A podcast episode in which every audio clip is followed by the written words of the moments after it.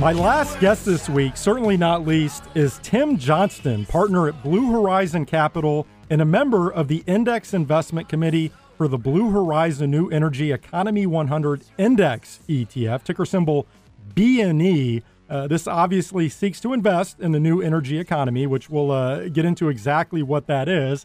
Uh, Tim is now on the line with me. Tim, welcome to the podcast. Hi, Nate. Thanks for having me. All right. So I saw that you joined Blue Horizon back in January of this year. And it's interesting. I was looking at your background. So you're co-founder and executive chairman of Li-Cycle, a, a global leader in, in lithium-ion battery recycling. You're also co-founder and director of Li-Metal, which focuses on uh, lithium metal technologies for batteries. How did you end up getting involved with uh, Blue Horizon?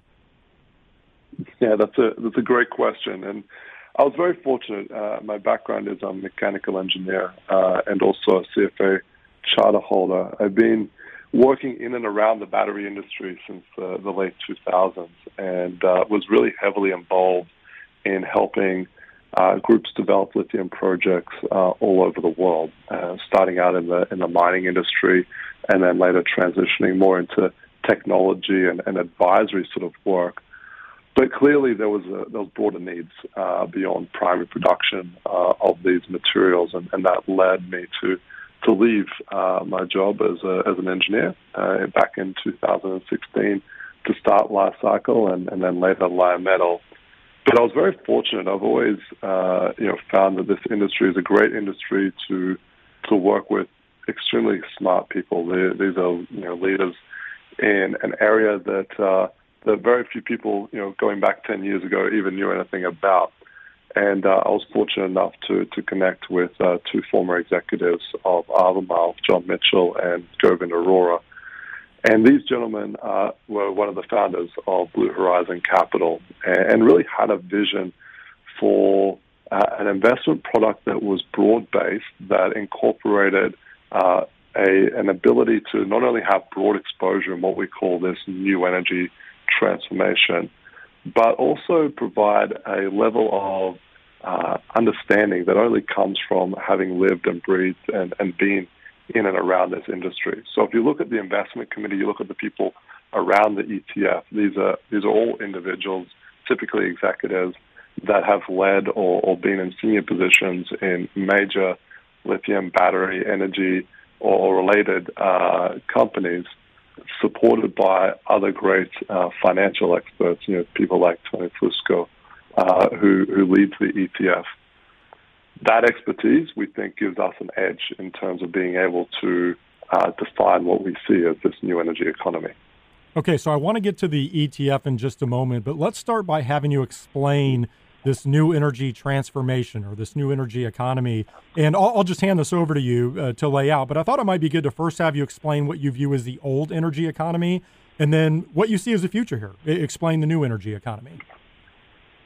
Yeah, absolutely. And the concept between old energy and new energy is, is a little bit nascent because, you know, energy has been evolving uh, over the last century and beyond uh, in terms of, you know, how we both store, generate, and, and use energy. Uh, but for our purposes, you know, we view uh, old energy as largely being uh, a carbon-based uh, economy. And so therefore, this new energy economy is this transition away from a carbon-based uh, energy sources uh, into non-carbon-based energies uh, and all the associated segments associated with it. So it's not just about energy generation, but, you know, it includes things like energy generation, uh, distribution, how we use them, the materials that go into them. And I'll dig into a little bit more uh, about the E T F here shortly. But that really sort of sets the stage as to what we see as the new energy uh, economy. You know, from a from an investment. Oh, sorry. No, no, go ahead. Yeah.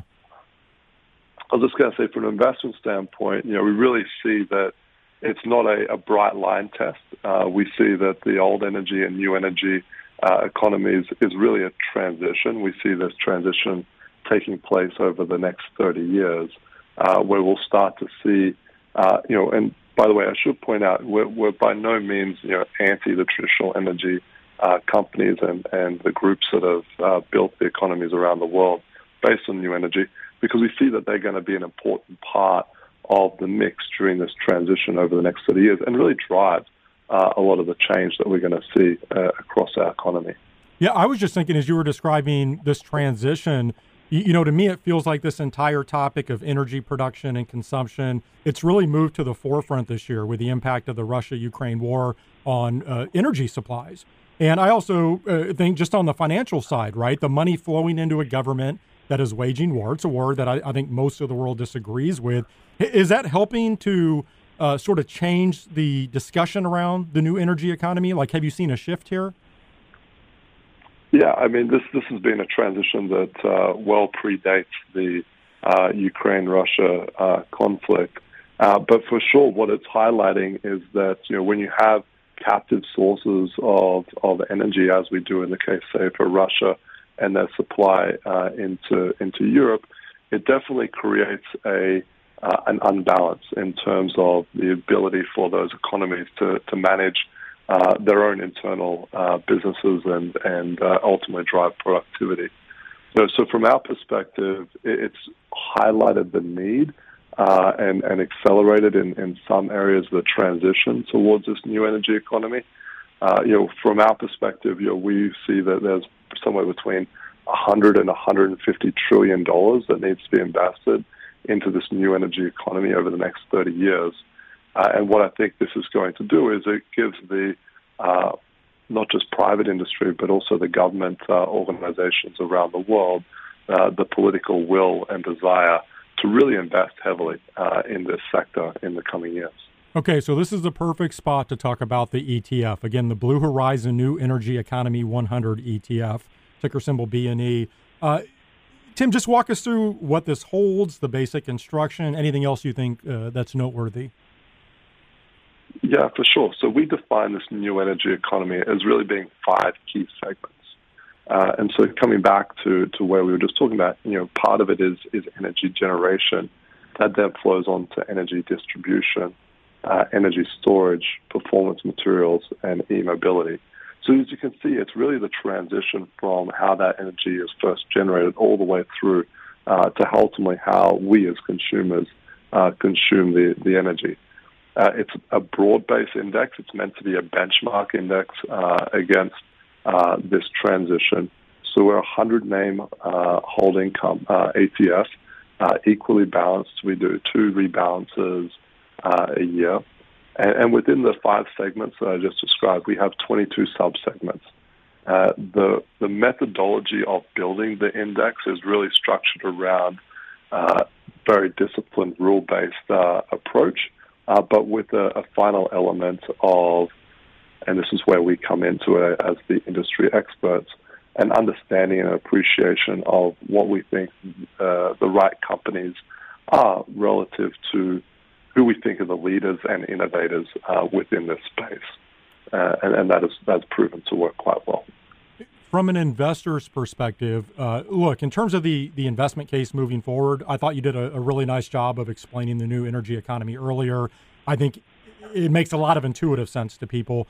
But can you try to uh, sort of summarize the investment opportunity uh, as you see it moving forward? Like, like, why should investors have exposure to this space in their portfolio? Yeah, absolutely. Uh, and so uh, we, the reason why we see that uh, investors uh, should have exposure in, in this part of their uh, their portfolio is that, of course, there's, there's a number of drivers that are driving what we think are, are true gains over the years to come. And it comes back to not just the capital flow uh, that I, we were talking about, not just the, the need for, to regionalize uh, energy uh, within different parts of the world, but from an investment standpoint, it's also a, because it's such a new area and, and rather difficult uh, for investors to be able to make uh, single stock selections successfully, we think it's a great cornerstone part of investors' uh, portfolios that gives them broad range exposure. Uh, what we're seeking to do, as I said, is be that benchmark index. But if you look at our performance uh, since inception, you can see that against our peers within the new energy E T F, Uh, sector, we've outperformed uh, all of our peers in terms of total returns. But I think more importantly is, of course, this year has been a year of very high volatility. Uh, and this is going to continue to happen, uh, we think, within these segments uh, in the years to come as we go through this transition. But when you look at the, the year-to-date performance of, of our E T F versus our peers, you'll also see that we have the lowest maximum draw uh, across the peer group. And so what that indicates is that we're both able to, to optimize around volatility, but also you're not necessarily giving up the upside uh, potential associated with having uh, high-quality uh, stock selection that you might look for. Now, this isn't to say that, you know, this should be one hundred percent of people's portfolio, of course not, uh, you know, particularly, you know, for investors that have a specific drive or desire or conviction around one of these segments, for example. You know, we encourage people to diversify and, and add a bolt-ons uh, to this, but we think that this is a really good cornerstone piece of, uh, of most investors' portfolios.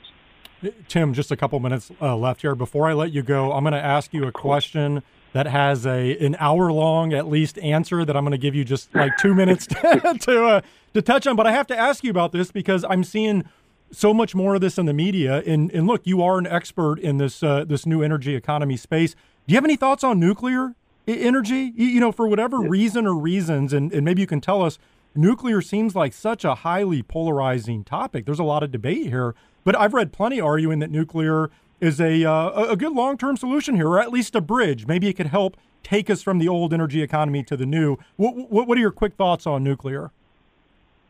Yeah, absolutely. We, we actually think that nuclear has a really important part uh, to play in this transition from the old traditional carbon-based fuels to, to this new energy economy. Uh, you know, of course, it, it's highly polarizing because it's it's been highly politicized uh, over the years. Uh, we do think that there is areas where it's interesting from from an investment standpoint. We think that there's uh, certain areas which will gain more traction uh, in the in the years to come. Uh, so th- things like you know small nuclear reactors, uh, which groups like the Gates Foundation have been funding for, for a number of years, uh, do have an opportunity to, to play an important role. Uh, but of course, you know it, it all comes with uh, a certain amount of political pressure uh, around the world. But we see it as, as a very good uh, opportunity for for low carbon uh, fuel generation. No, I- things we just have to solve and. Uh, And sorry, you go, Nate. No, I, I completely agree. I mean, it just seems like the, the whole energy discussion is always so politicized. I find it really frustrating uh, because anytime you, you have something politicized like that, then I think we, we lose reasonable discourse. And some people just tune out the, the topic altogether. And I think that, that can happen in this space. So, no, I, I completely agree. Yeah, absolutely. And that, that's where we really see an opportunity, you know, coming back to, to our core skills as, as a group around this E T F, uh, is to identify those leaders and innovators. Uh, and we are a, a broad market index in terms of we do invest uh, in, uh, in most jurisdictions around the world. So it's truly a global view. So we have that opportunity to, to select that we think it's important, uh, but we'll also focus on the ones that we think uh, are going to be successful uh, in the years to come. Well, Tim, appreciated uh, hearing your views this week. Best of luck to you and the Blue Horizon team on the uh, B N E E T F moving forward. Thank you for joining me. Thank you, sir. Appreciate your time. That was Tim Johnston, partner at Blue Horizon Capital.